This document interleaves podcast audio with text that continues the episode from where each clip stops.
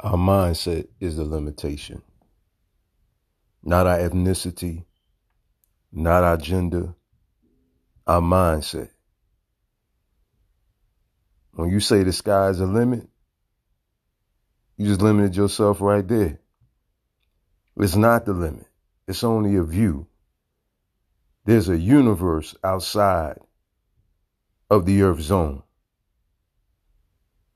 It's time for you to upgrade your thinking so you can upgrade your life.